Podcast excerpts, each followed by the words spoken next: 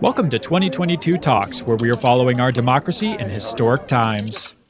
The President and I take seriously our work protecting the health, the safety, and the well being of the women of America, and that includes the women of Indiana.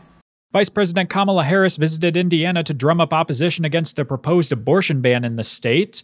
The measure would outlaw nearly all abortions except in cases of rape, incest, or to save the life of the pregnant person. Republicans hold the governor's seat and a supermajority in the Indiana General Assembly, so it's all but certain the ban will pass.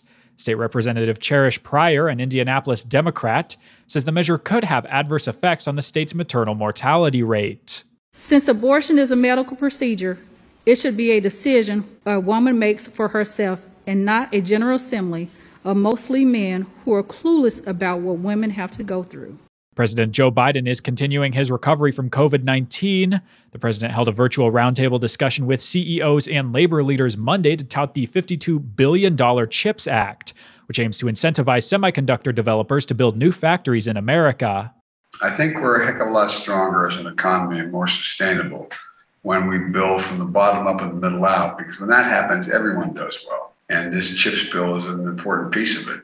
A procedural vote on the CHIPS Act was set for yesterday, but was delayed due to severe thunderstorms. The Hill reports Senate Majority Leader Chuck Schumer hopes to schedule a final vote on the bill tomorrow. President Biden isn't the only one quarantining with COVID, as West Virginia Senator Joe Manchin has also tested positive for the virus. Politico reports Manchin's absence from Capitol Hill could create some tension as Democrats try to wrap up several critical bills before the August recess. Manchin is one of the swing votes necessary to get his party's priorities through the evenly split Senate. The U.S. State Department is condemning the execution of four pro democracy activists in Myanmar. The BBC reports the four were killed for alleged terrorist acts in what may be the country's first case of capital punishment in decades. Speaking to reporters, State Department spokesperson Ned Price said the U.S. is calling on other nations to join the U.S. in condemning the executions. These heinous acts of violence demonstrate the regime's brutality in a new and horrible light, and we remain concerned it also reflects an ongoing disregard for the human rights and rule of law. The democratically elected government of Myanmar, formerly known as Burma, was overthrown and replaced with a military junta last year.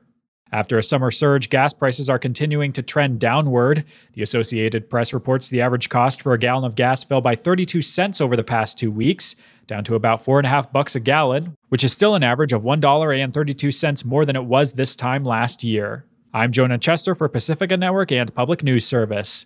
Find our eight trust indicators to support transparency and accuracy at publicnewsservice.org.